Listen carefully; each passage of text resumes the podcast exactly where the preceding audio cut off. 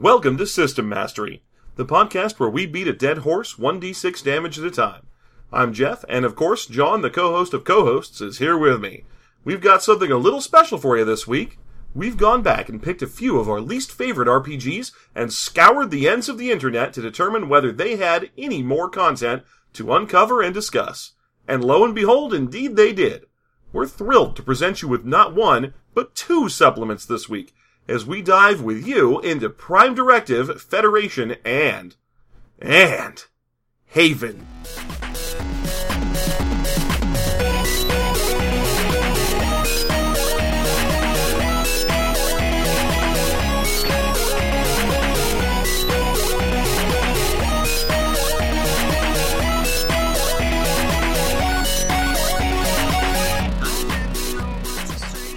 City of Violence. Path of Rage. All right, welcome back. Hi, John. How you doing today? So hungover. Oh, I'm so sorry. We had a bachelor party last night Woo! right here at the Jeff house, and uh, it was was a rough time on John. I guess I, I I didn't see you acting drunk at any point. Ah, I was not drunk at any point, and yet Man, that's terrible. It is the worst. It's the worst possible thing that could happen to you is to drink, not get drunk, but still get hungover. I feel like you should be allowed to report that to someone. Like you should be able to go to the police now. Why isn't there an agency for that? Yeah, call the Better Business Bureau and tell them about SoCo and whatever cheap shit vodka it is I have around it. I think it was called Romanoff. Yeah, maybe. Yeah, it's got an actual Black Widow in every bottle. That's good. That's more Black Widow merchandise than Marvel has put out. Oh, that's one of my favorite things to see people fighting about on the internet. what did we do this week, John? We read a couple things. Both of them were kind of terrible, but one was way better than the other one, and we're not gonna read that one first. All right, you got to earn your fun here on System Mastery. Yeah, you gotta work for it. Roll 3d6 down the middle. Or down the line. That's what it is. Down the middle would make Yeah, any sense. right down the middle. Right down the middle. Split the difference on 3d6. oh, we're tired and hungover. Okay, moving along. The first thing we read is UFP, the Federation Sourcebook. And that is a Prime Directive sourcebook. And not GURPS Prime Directive or D20 Prime Directive. And I believe they are currently working on a Savage Worlds version of this as well. Oh, good. Yeah, because if there's more, if there's something that the world needs more of, it's more of this Prime Directive nonsense. Oh my god. See, I. So we did this as like episode four was Prime Directive. And, man, I still think all of these other ones would be fine, but anytime I see a Prime Directive game getting made, it just makes me sad. Cause Star Trek, as a game for an RPG, is great. You can do a lot of interesting things with it.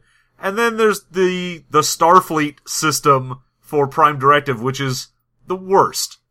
Well, it's like a license was created and now exists, and everyone's afraid to get rid of it.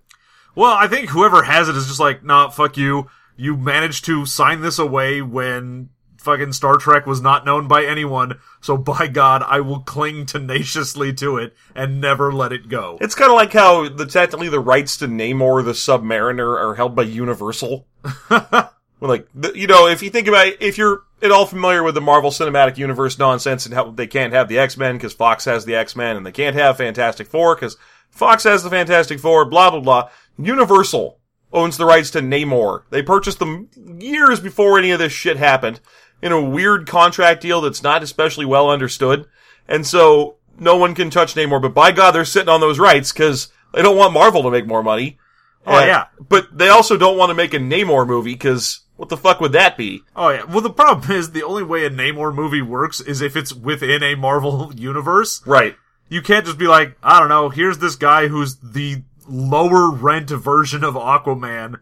That's really saying something. Oh yeah. Who's this? Well, he's an angry, kind of severe looking white guy with wings on his feet and he lives underwater. Basically, it's uh, flying Spock, and he's in his underoos. There you go. Yo, he literally looks like he's wearing Aquaman underoos. yeah, Like he's got green scaled underpants on. it's he is one of the weirdest characters, and I absolutely love it. I know. Anyway, moving along to the actual point. You can tell that we are kind of dodging around talking about Starfleet.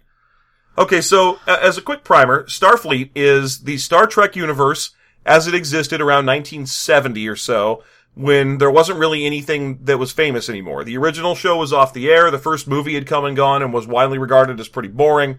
And, uh, no one was doing anything with Star Trek. So we're years before TNG. We're years before the announcement of Star Trek 2, Wrath of Khan.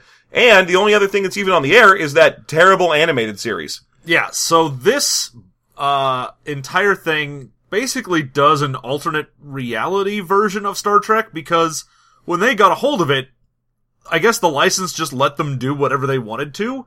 So they just decided to make up an entire new history for what happened. Yeah, and then they, it's interesting because they own the rights to the term Federation, Prime Directive, Starfleet, uh, some of the races, and some of the shapes of the ships, and that's it. So they can't, for example, mention Kirk or Spock, Yeah, and they they never say Star Trek. or Enterprise. Yeah. So it's, it's just some Star Trek stuff without saying Star Trek, and some races that you've heard of, plus a bunch you haven't. And what do you know, the ones you haven't heard of are way more fancy looking. Oh yeah. Well, it's it's that whole thing where as soon as you go from oh we had a live action sci-fi thing and we weren't allowed to do whatever, and then we moved to either a book or an animated show, and hey, wouldn't you know it? All of a sudden now there's all these tentacle monsters and weird furry aliens with 27 limbs, and you're like, okay, great. Yeah. So neither of us particularly cared for the original Star Trek or Starfleet uh, Prime Directive RPG, if I remember correctly. I think we re- we recorded that one a long time ago. We're going all the way back to episode four. No, in in particular, I hated it because of the system behind it, which was the tricode system. Yeah. which was terrible. you rolled a number of d6s equivalent to like your stat plus the skill that you had in a specific area, and then you only counted the number of sixes you got. Is that right? I want to say it was specifically you added up all the sixes you got, and something about how they exploded. Well, if you- you're you're looking for the highest that you rolled among your dice, and then if you got a certain amount, it would explode. yeah, Uh, but the the problem was it also had this granular success, and unless you got the highest level of success, if you got a complete success, then you got to do whatever it was you set out to do. the other ones were just you don't in varying de- degrees. Yeah, it was like, oh, I got a moderate success. Well, you kind of almost did that thing. I try to repair this turbo lift. What happens? On a failure, the turbo lift is even more broken. On a minor success, it's even more broken, but only a little. On a moderate success, it didn't fix it. And on a total success, you did fix it. And that's how it was with all of them. Yeah. It was, it was all, there were botches which would fuck everything up. Yeah. Failures which would mostly fuck things up. And then if you got a minor success, it was, you managed to not fuck things up, you just didn't do anything. Right. So that was that was a big problem, and it was really hard to actually succeed at anything in a game that's supposed to be about highly technical professionals. Yeah. Every time you'd look at something and it was like, I'm the chief engineer and I need to go do a thing. And you'd go, okay, but if I roll for this and just fuck up the roll, then I don't do anything. Or even if I roll for this and do decently, I still don't do anything. No, I'm still working on it. And meanwhile, the captain's trying to cut the number of hours it takes because this is a Star Trek game. So every couple minutes he calls and says, "How many hours will it take to fix that stupid elevator?" And you're like, eight. And he goes, "You've got six. The only, the only problem is that would be great, but it's not. That's not what the game is because it's not a Star Trek game. It's fucking Starfleet. it's Starfleet, which means that you're actually just super badass space spies. Every one of us is wearing a cool unzipped jacket. Yeah, I've got my leather jacket that says I'm part of the evil Raven squad of Ugh. the Prime Team. We're the fighting mongooses. We're the Blue Barracudas. Oh wait, hold on. okay, so I did Futurama and you did Legend of the Hidden Temple. Yeah, is that accurate? That's what happened there. Okay, so let's just make up our own. The green tapirs. Yeah, I'm part of the Scarlet Speedsters. Damn it. You're just having trouble with this. I'm part of the extended bat family of. Su- da- wait. hold on. Okay, so um, let's actually talk about what we read to this week. Uh, So- Federation that ha- has almost nothing to do with the Federation of Planets. Yeah, we. It's really weird because the first thing it opens up on is just psychic powers. Yeah, it's got a little story at the beginning. Oh yeah, well, the the stories for this again, why it's not Star Trek at all and is actually the Prime Directive game is because all of your characters are not quite, they act like they were mercenaries, essentially. But they're like SEAL Team 6 of Starfleet.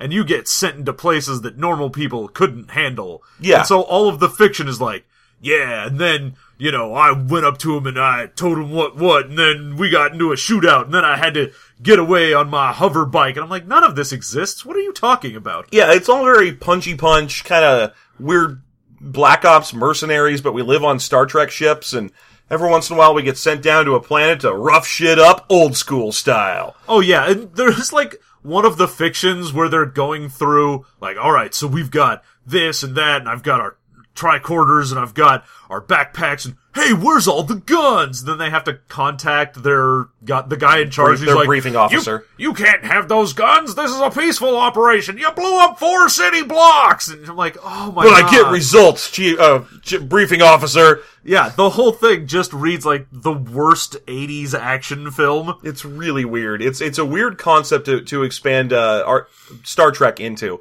And I understand they were trying to come up with a way for Star Trek to work as an RPG, which means you have to have people who can leave the ship in a group every time. Yeah, but And and, and they also the problem is that they had this kind of naked devotion to how stupid Star Trek was because that's the weirdest thing to me about these books. They seem to hate Star Trek. They're like, well, Star Trek's always okay. Kirk goes down to the planet and he always brings Spock and Bones and and then some red shirt, yeah, some red died. shirt and maybe Chekhov if he's into it. And, and every time they do that, and this book's like, no, that's fucking stupid. the captain would never go down. I'm like, yeah, but it's Star Trek, and he always does. So that's the way does. this universe works. Every good episode of Star Trek is about one of the captains being stuck on a planet with some alien. So it clearly happens. Get with the program and move along. But no, instead it's all mercenary badassery. oh yeah, I mean, I think we got into this when we originally reviewed it, but the system itself looks at it and is like, I could do this better. Yeah, we're gonna do this right. So here's a whole bunch of ranks and titles and medals you can earn. Okay, alright, that sounds Star Oh, Trekky to me. Oh, here's how much I get paid? Great. Great. Alright, well anyway, yeah, first thing it opens up on is psychic powers. Yeah, you can, cause if you were a Vulcan in the original set, you could have some psychic powers because, you know, Vulcans, they And can it- do whatever. It had like three that they could have, and they were things like mind scan and mind read, all the stuff that you've seen Spock do. Now in this one, they expand on Spock being just a generic Vulcan psychic, and that there are actually eight more kinds of Vulcan psychics, of which uh, each one of them is specialized in something stupid. So Yeah. if you become one of these psychics, you can have three other psychic powers, which are all very specific. So for example, you could be a member of the Path of Jenhayar, which is thoughts and the mind, and so you get better at mind reading and shit. Yeah, or you can get things like I'm part of the path of Sren Kondakali, and I've got essentially mind control. Or you could be a Surini Maklar and be really good at factual storage and computation. Although my favorite, I'm going to say my favorite of these is the Paktok Kalfi, who are specialists in pure intellect, and all they can do is solve math problems faster. And it even tells you right in there, these guys suck on prime teams and no one's, no one takes them because all they do is solve math problems fast. Yeah, that's all it is. Is I my bend my psychic power into becoming a calculator. I'm a big nerd. That's their, that's their power. Uh, So there are eight of these, and every one of them is three more powers, and every one of the power sets is just three tricodes. and each power is oddly not super great. Like even No. the one that's like, I've got mind control, and you'd go, holy shit, that's amazing. Except it's like the third level of power that you can get is one where you actually get to make suggestions to someone. Yeah. And you have to have an amazing success on that to make them want to do anything. Yeah, the only one I thought was any good was the Path of Vesser of Track, and that's the one that's just body performance. Oh yeah, So- well it's just I make I get tougher. Yeah, you can stronger. you can increase your stats, and it lets you increase any one of your physical stats by three for like hours, and that's pretty great. Like if you want to play as the combat guy in the game, you could be that kind of psychic and build up your your uh your strength or whatever, or dexterity or whatever, and just go to town on someone with uh whatever crazy Vulcan weapon you want. That thing that looked like a shovel, I want to say. yeah. So there you go. And then outside of that, if you didn't want to be a Vulcan that was a psychic, you could be a non-Vulcan psychic, and their powers are way better than the Vulcan powers because it includes shit like telekinesis. Yeah, and and way better mind reading. It's weird. Human psy- or anyone. There's like six races that can be psychic, and all of them do really good in what's called the Shruniki, or I think this Shruniki, Shrunikai, Whatever. That's that's uh, the people who are psychic but aren't Vulcans. Yeah, and the non-Vulcan psychics all get way better powers. They get to do stuff that you'd want to do as a psychic, like all those sort of classic weird things. And uh yeah. And then following that, there's about a million more skills. And just for uh, reference, there were like 80, 90 some skills in the original Starfleet. This has a whole bunch more. They're mostly pertaining to things that are specific to this book. So there are operations of various types of electronics and so on that are in here. But then there are ones that I am amazed that in 90 skills in the first book they didn't get to. Stealth is one of the skills in this book. Yeah, they also introduced the idea of a sub-skill, where now if you have medical training, you can have medical training in like 15 different versions of stuff. So you can be like, I have medical training in surgery, or in specifically like xenobiology, or whatever it happens to be. Because it wasn't hard enough to accomplish a skill in this game already. Yeah, now it's, oh well, you didn't have the sub ability in whatever, you can't do a thing. And also, uh, surgery is 100% essential. So all they've done is make it more specific for you to get surgery now. Because that's the only way to heal wounds in this game. Yeah, the the medicine roll was already what you had to do to get anyone any HP back, and now you just have to put more points into it. Great. Hooray. Okay, great. So this book also introduces a significant number of new races you could play as. Yeah. And, uh, we'll zip through those real quick because I thought they were actually the most interesting part of this book. They're actually kind of fun to read because they're just goofy from top to bottom. So there's only a couple of the new races that are actual races from Star Trek. Yeah. Uh, the first one is the Tellarites, and Tellarites you would vaguely remember from Star Trek as basically being angry, bearded dwarfs. kind of. They're, uh, they're also dumb. I think that was part of their deal. No, I'm thinking of the Pakled. yeah, no, you've got kind of bat nosed little beardy guys. Yeah, they're they're not that big. They're they're they're uh they're significantly shorter than you. They're like Ugnaughts of Star Trek. Kind of, yeah. Yeah, and they're grumpy. That's their whole deal. They're grumpy, and their their whole culture is based on being insulting and brusque to each other. No one else likes them. That's Yeah. the that's the whole deal with them. They're threatening. They're arrogant. They're just they're just kind of dumpy a- little bearded assholes. Kind of Yeah. like kind of like John. Yeah, kind of. Yeah, yeah. Not like me. I- I'm a dumpy little bearded nice guy.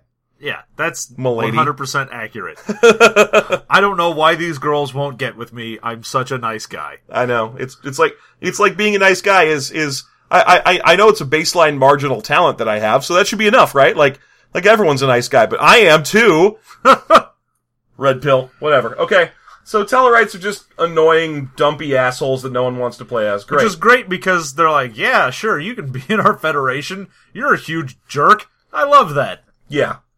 Following them, you've got uh, the Brecon, and the Brecon are hilarious because they're giant golden gods. They're literally a like eight foot tall, gold skinned humanoids with four arms. Yeah, this, it is the Rahu Man from Rifts, if you've ever seen that. Yeah, or Goro from your Mortal Kombat games. Yep, it is 100% that. Yeah. So they're just giant. Uh, they're they're very friendly. They're basically just human. There's not too much about them that's that's unique. The one big thing with them is that there are always two of them anywhere.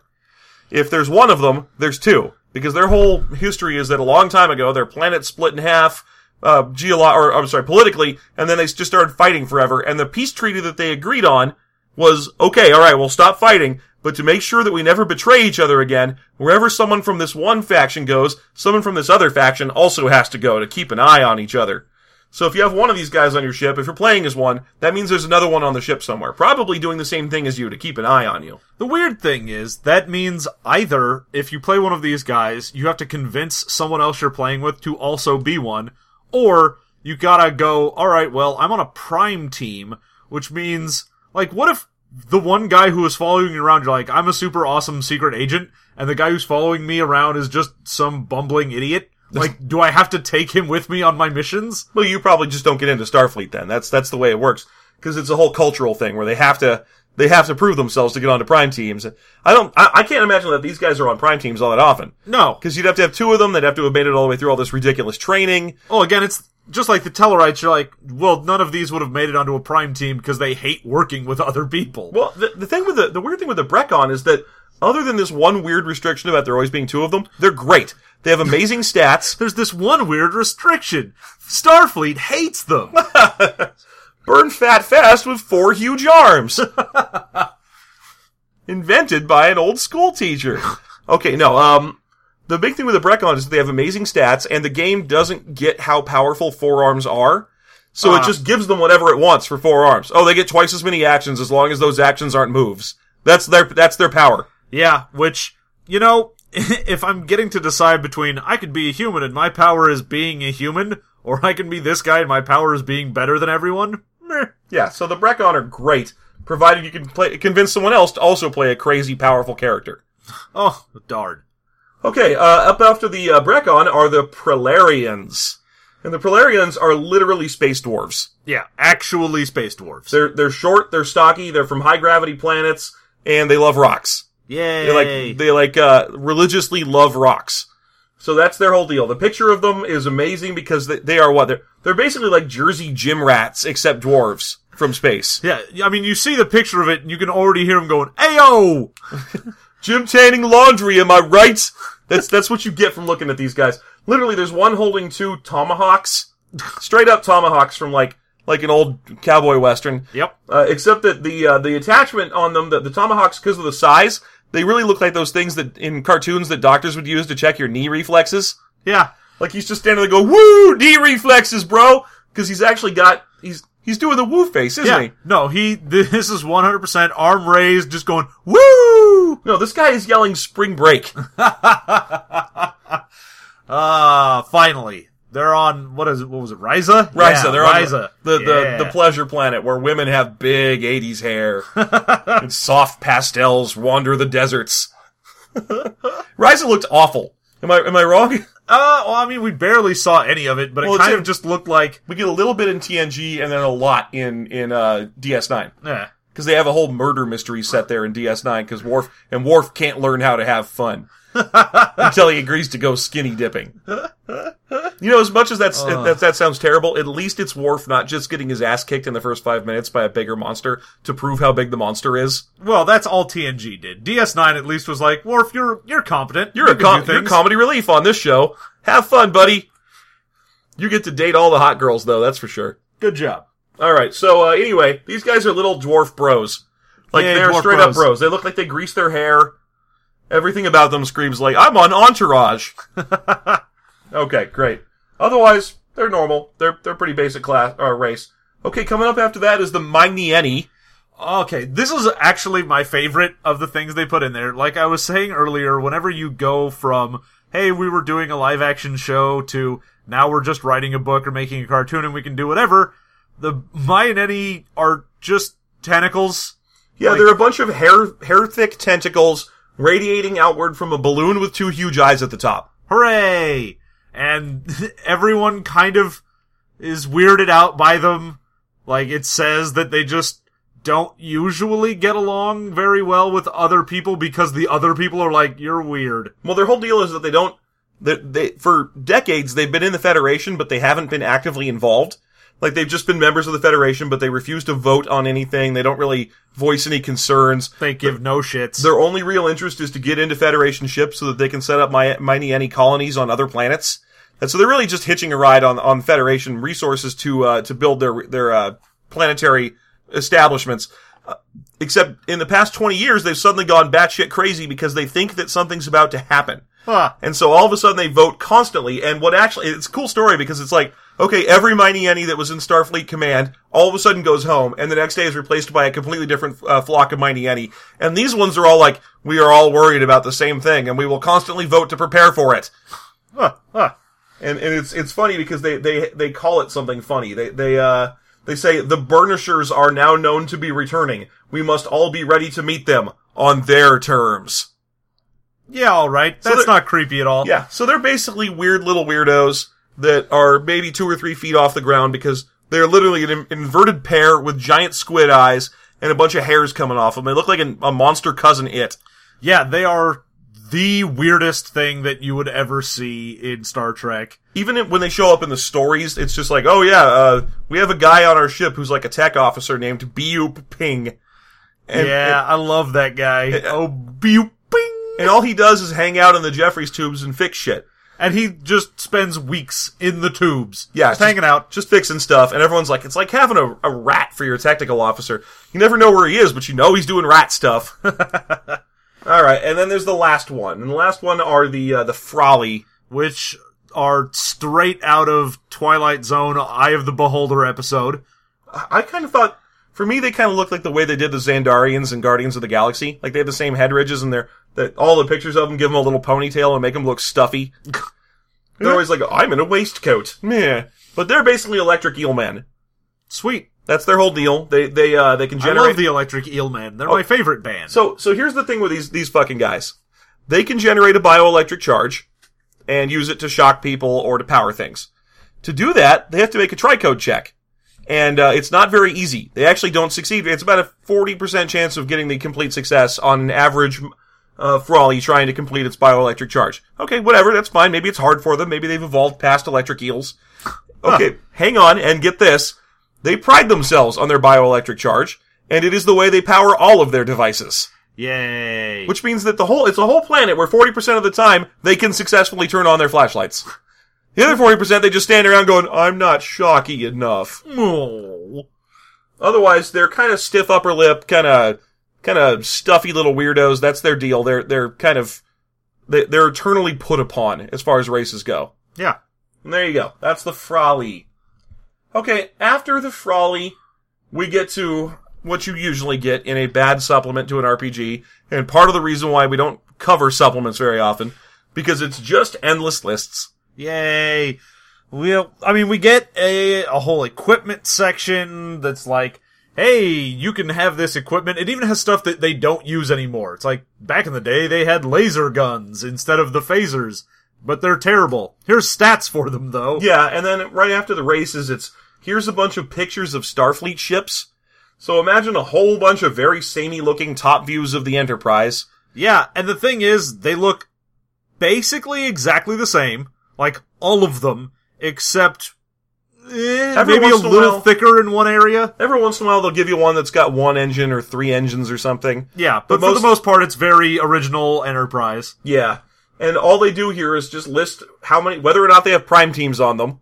And they, they do that by telling you whether or not they are lucky enough to have a prime team. Oh yeah, Because if there's one thing my ship is, like my science ship, I always feel terrible on my little science ship that it doesn't have a bunch of brawling, swaggering douche bros wearing open sk- open jackets wandering around going, yeah, punch each other, kill indigenous animals, bro. yeah. The uh, the actual uh, the Prime team on all the various ships. you Just I don't. I still don't understand why this is a thing that they think is amazing, but whatever. I, the thing is, the Starfleet, when they purchased the uh, the license, they were doing it to make war games, like you know, basically 40k style war games where they zip around, Yeah. and uh, they they then decided to branch out into RPGs, and so the Prime Directive of the Prime team was their kind of idea about how to make that work. Like, how could we make a little party that could go down on a planet? Anyway, just lists and lists and lists of ships. It goes on for pages and pages, and it's really boring. And that's it. After that, there's a couple of like you can photocopy this page to make uh, like flamethrower templates. There's a character sheet that's like ten pages long, and that's it. That's the whole book. It's it's uh it's kind of unfocused. I don't know why they called it Federation. I guess because they added a few races to the Federation. Yeah, I mean, it does give you a little background on their version of what happened with the Federation. Yeah, I, I guess maybe that's just another word that they had the rights to. Probably. Yeah. Okay. So, uh, you want to talk briefly? You want to want to review this book before we move on to the next? What would you say is your favorite part of uh, Federation? Uh. You already said it. Just say it again. Pew! Ping! There you go. It's those little fuckers. The little Yeah, those the little the little hair guys are amazing. Miney Yenny. Great. Yeah. Okay. Uh, I'd say my favorite thing is the dwarf bros. I thought they were great. The uh, the Prolarians yeah, because they're all just like woo, yeah, bro. yeah, they Gotta- can hang out. Got to get my tan on on this high graph planet. I like rocks. Rocks, bro. All right. Rocks. And uh, least favorite thing? Uh, eh. Mostly, I get enraged at their different version of the uh, Star Trek history because it's just worse. Yeah, that's true. Uh, I would say my least favorite thing in this book is that it it added skills and subdivided them further to just make it harder to build your character instead of making it more. You're making your character more viable. Uh, did this change your opinion? Would you play pre- uh, play uh yeah Prime Directive now? Oh, good lord, no. Like, as much as I do love the idea of being a stupid fucking balloon with hair all over, Uh, I you- am that already. I know you so you whatever. achieved your goals. Yeah, great. Congratulations. That's what I am. not just a talking hot dog anymore. no, not just, also that though. but also that. Also a cartoon talking hot dog, as has been established. yes, as we have established. Yeah. Okay. So would you? Huh? Has this changed my opinion about playing Prime Directive? Yeah. God, no, no, not at all. It made it worse. I, I can't. I, I hate saying that because it added a bunch of races and it tried, but it made it worse by subdividing the skills up and making and adding complexity.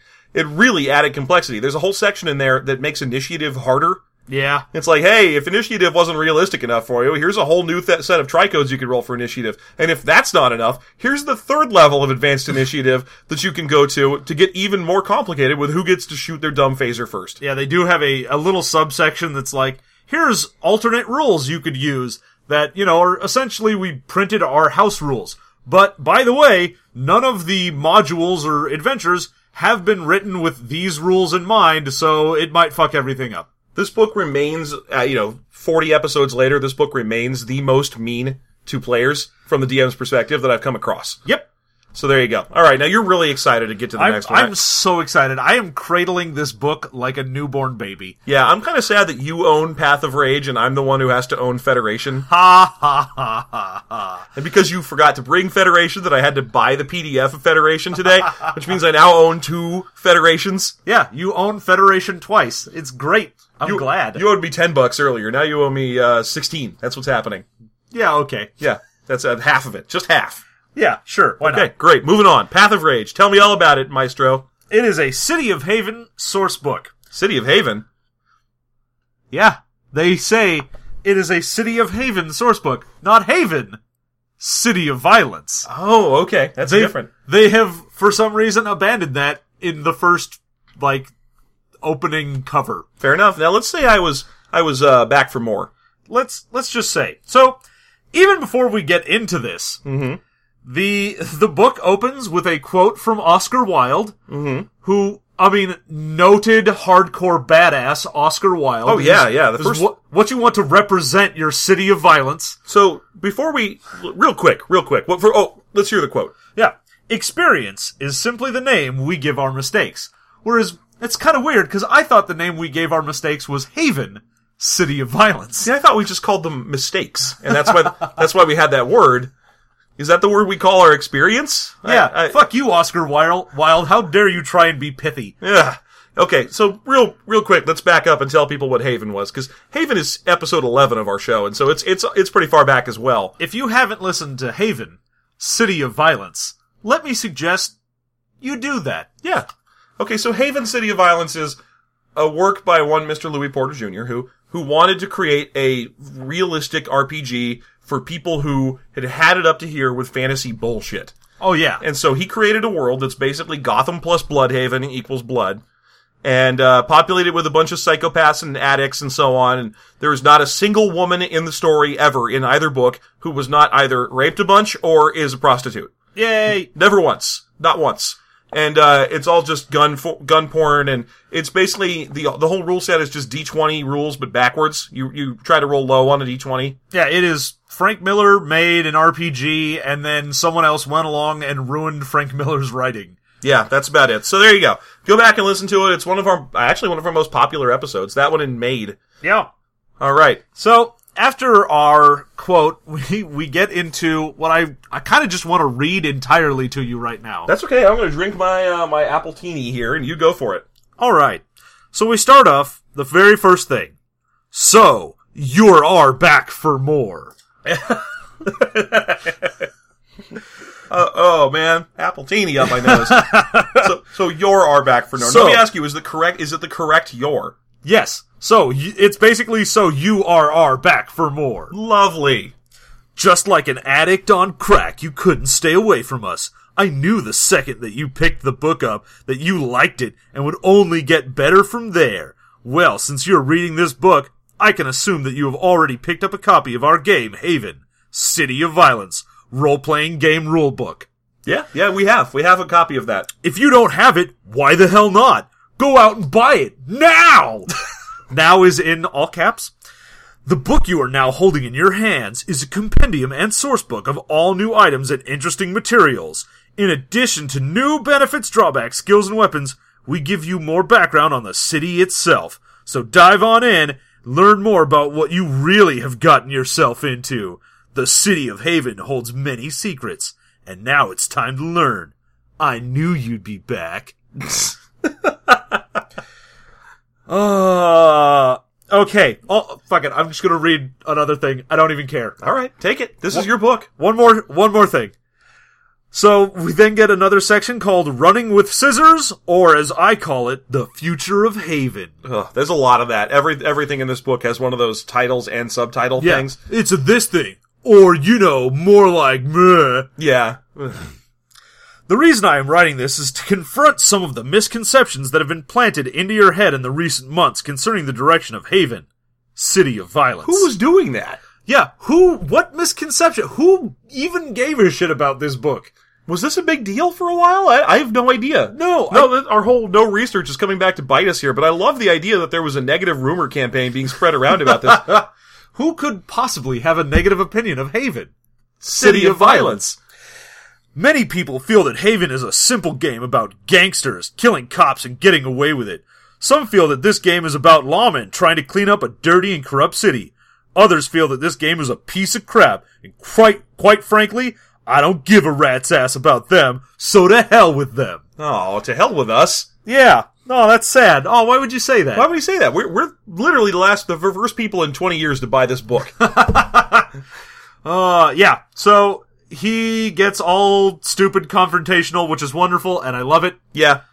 And then we get right to some art and so on. Now, just so you know, the type of supplement that we're talking about here, this supplement is 100% uh, just the story of the city. So it's just paragraph after paragraph after paragraph of what's going on in Haven. Let's break it down by neighborhood and let's put in a bunch of unrelated art of people punching other people. Yeah, there's a whole bunch of things where it's like, all right, we'll talk about this neighborhood, and then there's just art of like someone using a samurai sword to cut a guy's arm off, and like, that has nothing to do with this. Yeah, and it opens on a crusty punk that looks exactly like your old rock band character. Yeah, So, Randy, Nigel, Randy. Randy Nigel Randy.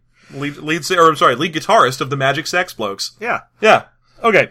So we get a bunch of the different areas and we get a bunch of NPCs. Now, uh, we very briefly went into that in our original review, but it's because the original book just kind of gave you an overview of the different places you could be and kind of what gangs were there. This goes deeper into it and tells you like, alright, here are the sections of these different boroughs of it- yeah, it's just by neighborhood. Oh yeah, so it's like, all right, here's like Germantown or Gideon Park. Some of them are literally like two streets across. And, and the worst part is every one of them is written the same way. In this sort of, not really telling you what's in there, but just in a sort of, this is how deadly this place is.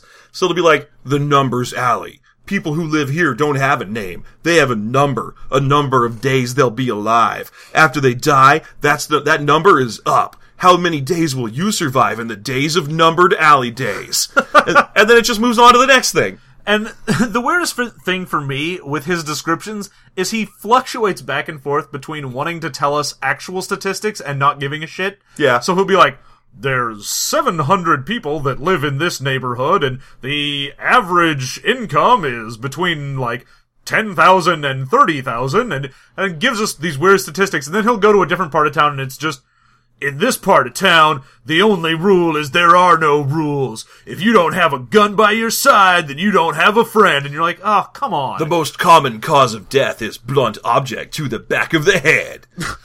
The most common cause of death is stupidity for being in this neighborhood when you're not part of the gang gangers. Yeah, it just goes on and on like that. And it's, I'm going to say a few things about this. First of all, I've always been amazed by how this city is 100% people killing each other with rocket launchers. But then also it's an, a, a well-known import town, and so there's always ships coming in and out. And it's got a whole lot of major cultural center stuff. It's an acting city, even though it's p- apparently near Chicago. No, I'm sorry, it's on the it's on the East Coast. Yeah. So it's somewhere near one of the major East Coast cities. It's a, it's a New York equivalent, is Yeah, what it's it's, basically in. New York. But so in, it's like if New York had basically a non-stop like tribes game going on in it, where people are just bouncing off trampolines and firing rocket launches at Well, each yeah, other. we we had mentioned this the first review, but it had years for like this was the year of fire. Oh yeah, the year of blood, The, there was worse than that. It was literally the year of the blood tornado, and it was which incidentally is a prime team. I'm pretty sure. oh yeah, the blood tornadoes. Yeah, But it goes on and on about how like this section is garbage and this section is full of prostitutes and this section is just only drugs and the triads. the the average lifespan is like 21, and then it's like, oh, also there's some major cultural center museums here. Oh yeah, and then also there's a part of town that's all rich people and everyone's a millionaire there and you go, "No, no, you're wrong. No, that's Not in this city." pretend your city is Detroit for a few minutes because that's what it is. Every time he does, describes a factory part of town, it's crumbling abandoned factories. Yeah. Every time. It's all just, oh, all the city, all the work has moved out of Haven. Okay, what are all these millionaires doing here? How come they didn't get the fuck out? They can afford to. Yeah, and it's not like, "Oh, they need to exploit this city for whatever." I go, "There's nothing there. There's nothing. What are they doing?" All they do is hang out at the couple of major cultural centers. And I really want to talk about the museum because they have the Museum of Mechanical Engineering in Haven, and it contains things like a working spaceship and a and an active AI and a per, and a, a, a what's it, a perpetual motion generator. All these things. It's as soon as I read the museum, I was like, wait a minute, he's just writing Gotham City down. Literally, it holds a giant penny Yeah. and a big Tyrannosaurus. robot T Rex and and a bunch of costumes for Robins. I, no, but he's literally describing Gotham because it's just a whole bunch of horrible places like Gotham is, and then also a bunch of abandoned factories that used to build stuff in a specific type. Like, oh, a rubber duck museum. I sure hope the penguin doesn't get in there. Yep. And then this mechanical engineering building for like Intergang or, or whatever to get in there and steal all the tech. Yeah, but as we, as we established before, considering you have a 1 in 20 chance of just Oh, yeah. coming up with a new way to do physics, you can just go, yeah, I decided every day for 20 days I woke up and tried to make a perpetual motion machine, and on the 20th day, wouldn't you know, it worked. That is a, that is the thing that we established reading through the first book is that there's it, it- there's an automatic success on a roll of a twenty, which means that you can ac- accomplish these things that he wrote in as supposed to be fancifully impossible, like uh, you know to discover Bigfoot or to uh, d- a, dis- or develop a new law of physics. or to correctly identify the Mona Lisa. That's yeah.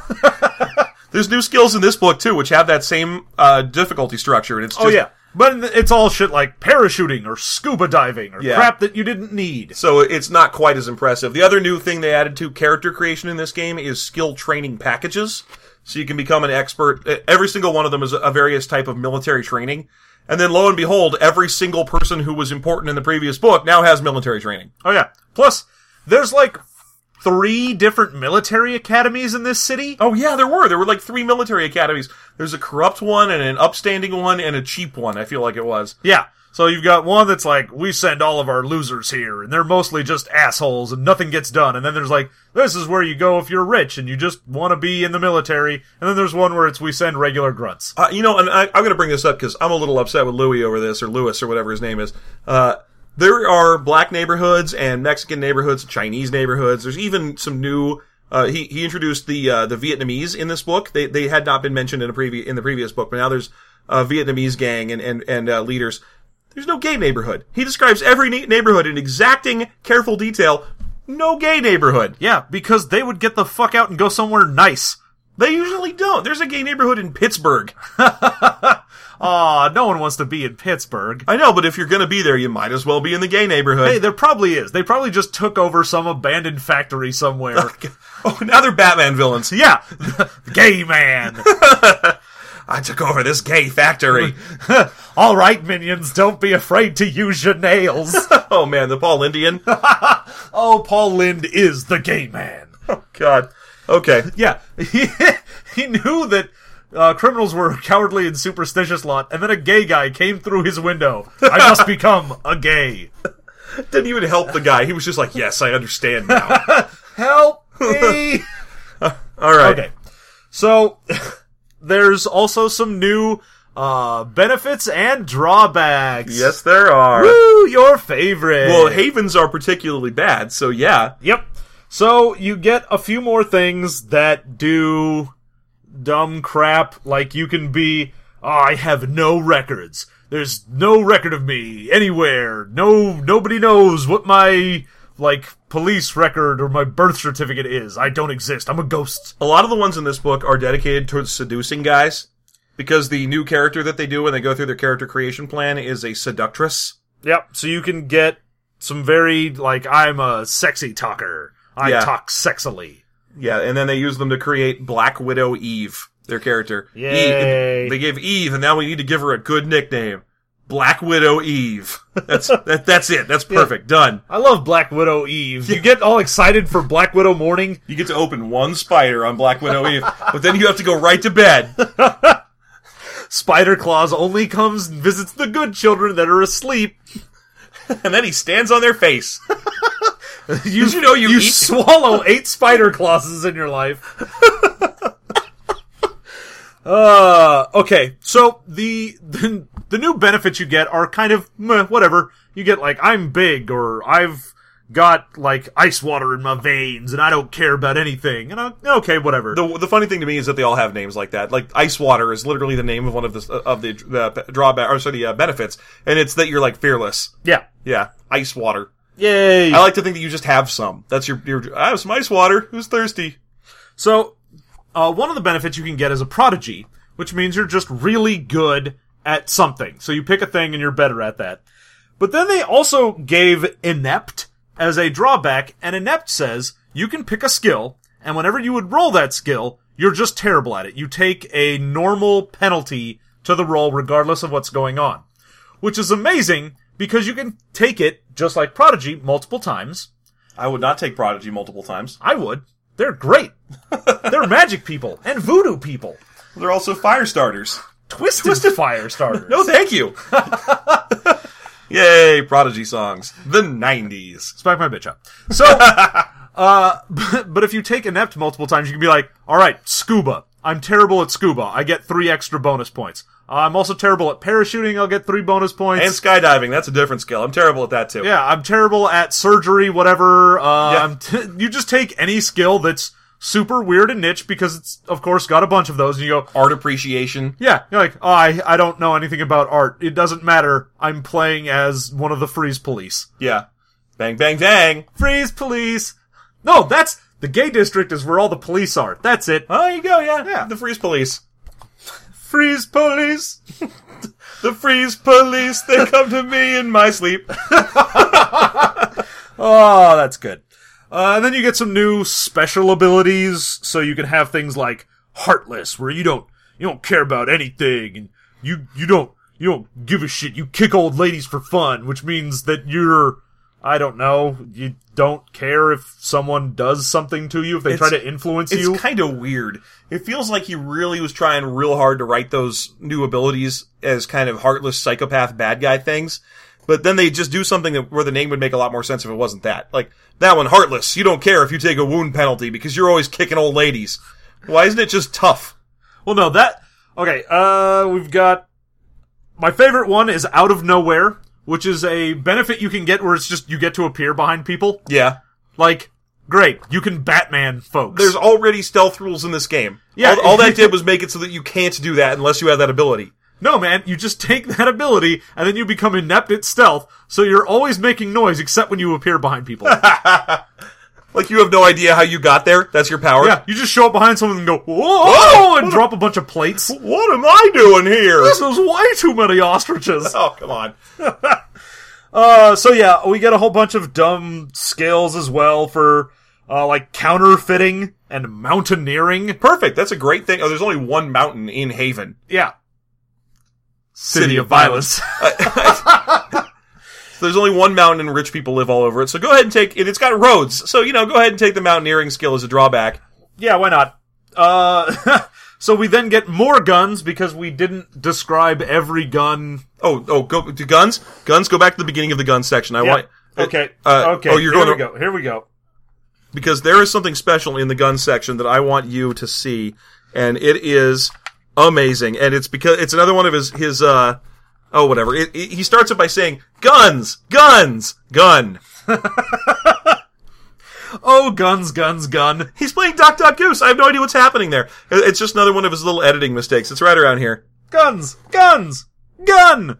He's forgotten S. I thought it was hilarious. No, man, he he was looking in bags. He's like, huh, guns, guns, and then he opened one and there was just a gun in there. Okay. Gun. Oh, so there's a whole new section of hyper realistic guns for badasses to shoot each other with, and a whole bunch of new things you can do to up, to update your gun, like decorating it or uh, making it faster. We added the 7.62 millimeter M60E1, Rambo's favorite weapon. I thought Rambo's favorite weapon was a bow and arrow. Am I I? thought Rambo's favorite weapon was his complete hatred and rage. Yeah, yeah, that's true.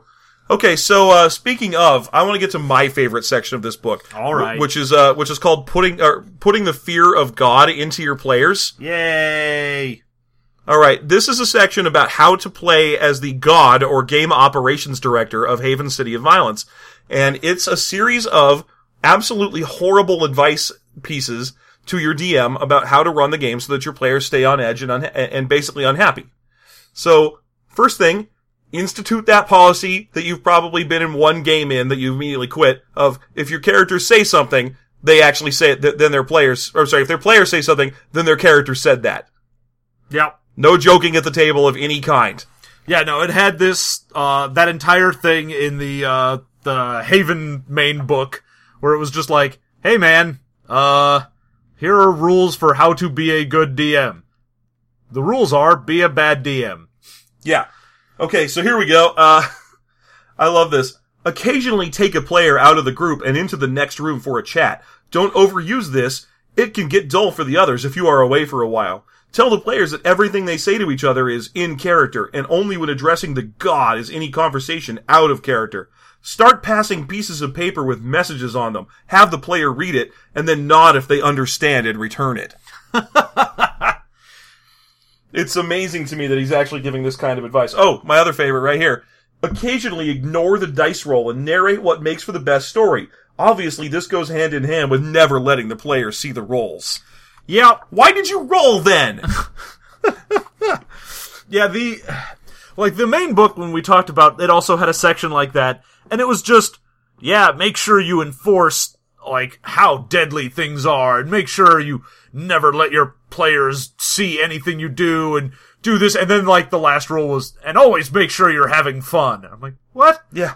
Here's a good one. Random die rolling behind your screen. Roll a few dice. Perhaps smile to yourself and continue as normal. and again, I want to read that. th- when I read that and it sounded like I should have put a period or a comma in there, yeah, I probably should have, but, you know, it's not in the book, so it goes, there's a whole paragraph by itself. Random dice rolling behind your screen, roll a few dice. Perhaps smile to yourself and continue as normal. Yeah. It just goes on like that. Here are a few tips for engendering uncertainty. Why are you doing that? Do you remember when when you had a DM who would roll behind a screen and go, "Ooh, oh my, maybe Oh, oh, Oh. this will be interesting. this won't go well for you." Oh.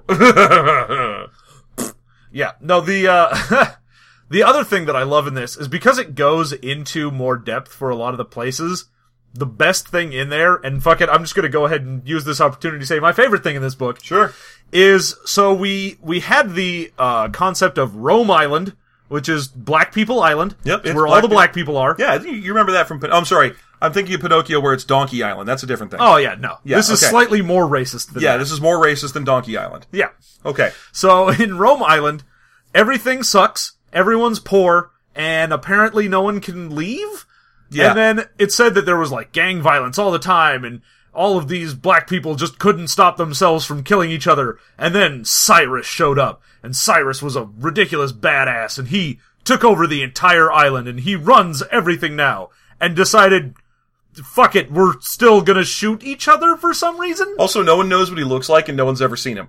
He Like- lives. He lives in the one apartment complex on the island that's still standing, and I, there's not that many places to go on the island. But the whole thing is that there's a big air of mystery about who he really is, and no one's seen him. it's so weird because the the time when they're talking about Cyrus, he sounds like a character that you'd go, "Oh yeah, everything sucked on Rome Island and it was horrible and he wanted to take over." So he took over and it it feels like the arc is going to be and then he decided to make things like he was going to turn it around and like take back Rome Island and make it a place that was worth living and then fucking expand into the regular Haven city of violence. And then nope, he just holed up and is just running it as a big old gang island. yeah, he just then went, okay, great, now I'm done. I'm just gonna sit here and shoot people. Yeah. 'cause why not? Well, he's got a deal where if you betray him in any way, then it straight up says that he actually does castrate the betrayers with a rusty spoon, oh yeah, and he'll go like, he'll kill you and everyone close to you. and he'll castrate all the male members of your family. yeah, I'm like, uh, no.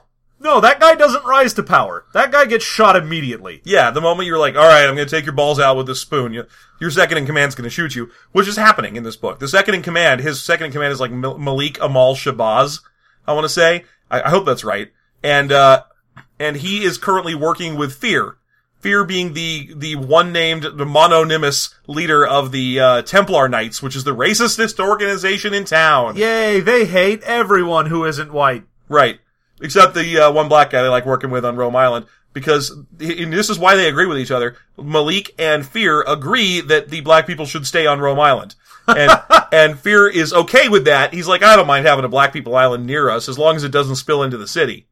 So that's, that's what's happening there. Yeah. It's amazing to me, this stuff in this book. Also, there's a list in this book of the 10 most powerful people in Haven.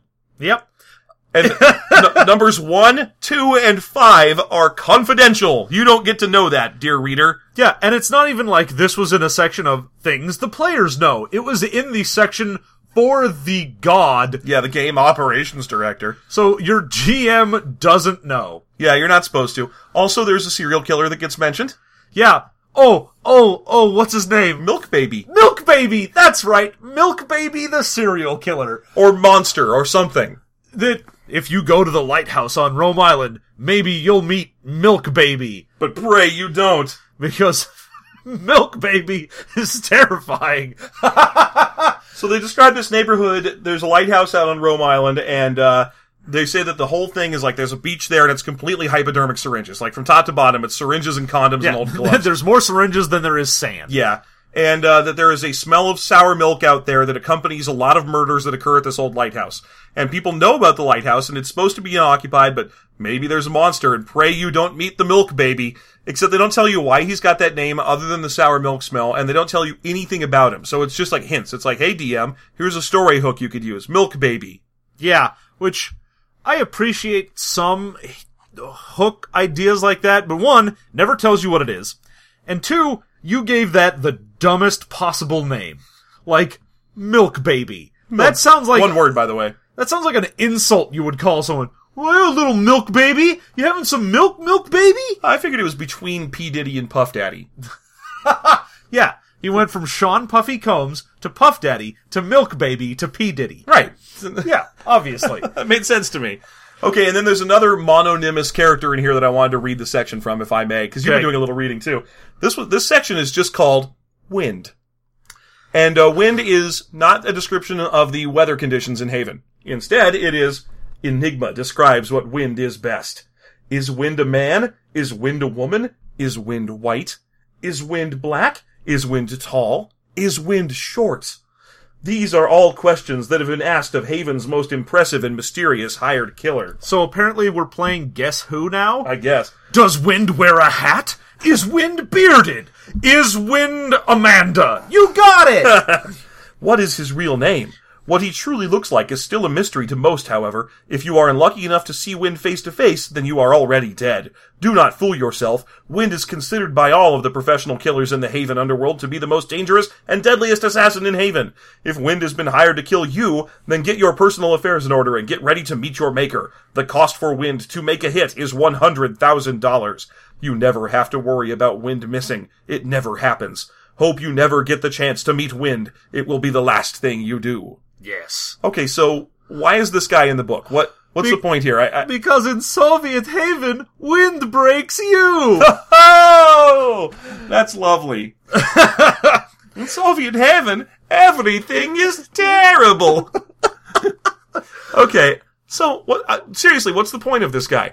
He, if you literally can't beat him and you will never see him, and he automatically kills you, and he always gets you. Like it says, no exceptions. He kills his man. Yeah. that means you can't stick him on the players unless you just want to fuck your players over. 100% guaranteed this was one of Lewis Porter Jr.'s characters. Right. So here's here's the only way that wind is useful in the game. if you get a hundred thousand dollars. Yay! So, so you can break the rule. Uh, uh, you know, you're like, oh, I've got this this big evil villain, and he lives in a fortress made of rocket launchers, and he's he's impenetrable, and none of you guys can even try. Oh, okay, I, I hire Wind. uh, I'd like to hire Wind, the the killer who can't not kill. Yay! Okay, great. So I know you earlier said what your favorite thing was about so Haven. what's what would you say your favorite thing is? about this book. Uh, oof, um, I'm going to say my favorite thing about this book is the concept of of a milk baby. I, I, The, the very notion of milk baby. the notion just made me laugh so hard when I first read Milk Baby. uh, otherwise, I I don't know. It, what would you say is your least favorite thing about this? uh, least favorite thing, definitely the new merits and flaws. They're just awful. Yeah, there's nothing there's nothing meritorious about them. Yeah, it's just more ways to game the system, which Yeah. you don't need to. It's a terrible system. So my least favorite thing about this book is that there's literally multiple paragraphs separated throughout the book on the same topic. Cyrus is the name of the leader of uh of Rome Island, the, Yep. the guy in charge of the island there. The guy in charge of the Nubian nation. the Nubian nation. That's correct. There is a section on the Nubian nation of Rome Island, which is actually all about Cyrus. It's followed by another whole section on Cyrus, and then you go about 50 pages further in the book, there's another section just called Cyrus that's all about Cyrus again. Now you may think, well, yeah, there's probably a lot of information about him. No, there isn't. It's the same shit three times. Yep, it's just this guy's powerful. Everyone's afraid of him. No one gets to see him. Meh. Yeah, and that keeps happening. All the people in charge of Haven, like, uh, let's say Gino Santucci Jr., we know he's insane. We know he's, he controls a lot of the import trade. We know he's kind of a gangster mobster Italian stereotype. We know that because it says that three times throughout the book. Yep. And then every woman in the book, again, is a prostitute that made it big. Every one of them is like, I used to be a prostitute, but now I've got a lot of money and I still prostitute on the side because I've got wicked sweet boobies, guys. Uh, yeah. All right. Would you play Haven City of Violence? Has this changed your opinion? It totally has. I've come around. I actually love Haven. No, fuck this. You still can't play it, right? Would you play any other game better with better rules that was set in Haven? I totally would. I would 100% play a one shot in Haven where everyone dies, and it would be great. Yeah. Okay. There you go. Would you play Haven? Same rules. Yes. I- City of Violence. oh wait, City of Violence, not not Haven something else, just Haven City of Violence. Yeah, the Haven City of Violence, not the other Haven. Oh, okay, not the City of Haven. Violence of Rage. Yeah. Okay, good. No, no, I, I still think the rules for this are terrible. I wouldn't play this. This didn't fix anything. It's just a bunch of funny. I mean, admittedly, I'm really glad you own this book Oh, because yeah. it's fun to read. It's really fun to read, and and we, I'm sure we got it for like three dollars. So if you find this, re- buy it and read it because this guy cannot write. It's it's like he doesn't know what an editor is. It's so There's there's the word businesses is in this book. Businesses is. It's something like many businesses won't deal with these people. And it's spelled businesses correctly. And then he was like, well, that doesn't seem right. Something seems to be missing with the word businesses. I'll just slap an apostrophe S on the end of that Yeah. and be done with it. He doesn't know what apostrophes do. Bu- businesses. Uh, Okay. so good. There you go. So I, I, I again would also love to take all the great story that he writes, like all the, the filthy comic book stuff that he generates, and then run it in a system that isn't quite as openly, nakedly anta- Yeah, antagonistic. we'll, we'll just take uh, uh, City of Violence. We'll take Haven, and we'll run it in Maid. Yeah, oh, perfect. Yeah, of course. Why didn't I think of that? We'll run Haven in Prime Directive. Yeah, obviously, that's what's going to happen. Yeah. Tune in next time when we run Haven in Prime Directive. We're going to do our very first live play episode, running Haven characters using Prime Directive rules, and then uh, killing our, killing ourselves live on the air. you will know when the podcast is over when you hear the gunshot. It'll be one of them to get both of us. All right, so uh, there you go. yep. Uh, That is uh, that's that is all for this week, and did you like doing the supplements? Yep, I I did enjoy our supplements. If there's any supplements for any stuff that we've done before that you want to have us talk about, let us know. Sure. Absolutely. We- We're happy to do a, the occasional supplement here and there as long as it's funny as shit and as long as it's something we've already done so we don't have to go over the whole system again. Yeah. So there you go. All right. Uh, what else you want to talk about? Uh, so we of course always end every podcast telling you that you can find us on uh, iTunes and Stitcher. And I think I wanted to take a moment, just if you can, take like three seconds and review us on there. Give us a rating. Give us a short blurb that says these idiots are great, or I hate these idiots, but I listen to them anyway, and I don't know why, or I just hate fuck the radio whenever I listen to this guy. Yeah. You know, whatever. Have you actually read our iTunes reviews? That's great because it's really easy to do because there's only like four of them. and, and and three of them were like, "These guys are great. They're very funny, and, and they don't like RPGs." And, and and then there's one guy that's like, "So much cursing, one star." Yay! Please leave us a review that tells everyone how much you love cursing. Anyway, uh, you- yeah, definitely go rate us, rate and review us on Yeah, iTunes and Stitcher because every time we get rated up like that, if we get a few hundred of those, then before you know it, uh, people who would not listen to this podcast are still being recommended. Oh to yeah, well it's, so. it's gonna be how new people are gonna find the podcast. It'll be how we get anyone to actually recognize what's going on. Hell, maybe we could get a sponsor. That That wasn't be- Cheese Dudes. That would be hilarious. I mean, I don't know if uh, if uh, Tony Pepperoni or whatever his name is would would be up with us doing that. Porkadillo. Come Tommy on, man. Tommy Porcadillo. He is he is our sponsor. He is going to be so pissed off that you fucked up his name. He doesn't listen to this show. That's true. And he just pays us in cheese. He's just too busy frying up cheese to pay us with. Okay, so there you go. iTunes and Stitcher, both under System Mastery. You can also find us at systemmasterypodcast.com or follow us on Facebook or Twitter. Please follow us on Twitter. I've been hovering at 95 followers for weeks and it's infuriating.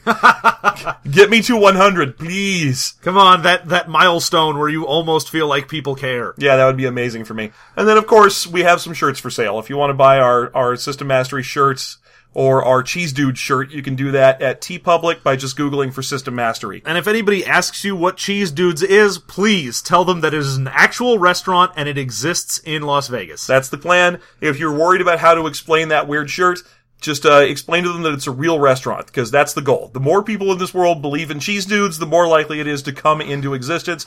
That's the secret, people. We're both proponents of Oprah. yeah. Okay, great. So that's about it. Got anything else you want to talk about? Nope. Good. We're all set then. Thank you. Have a lovely week.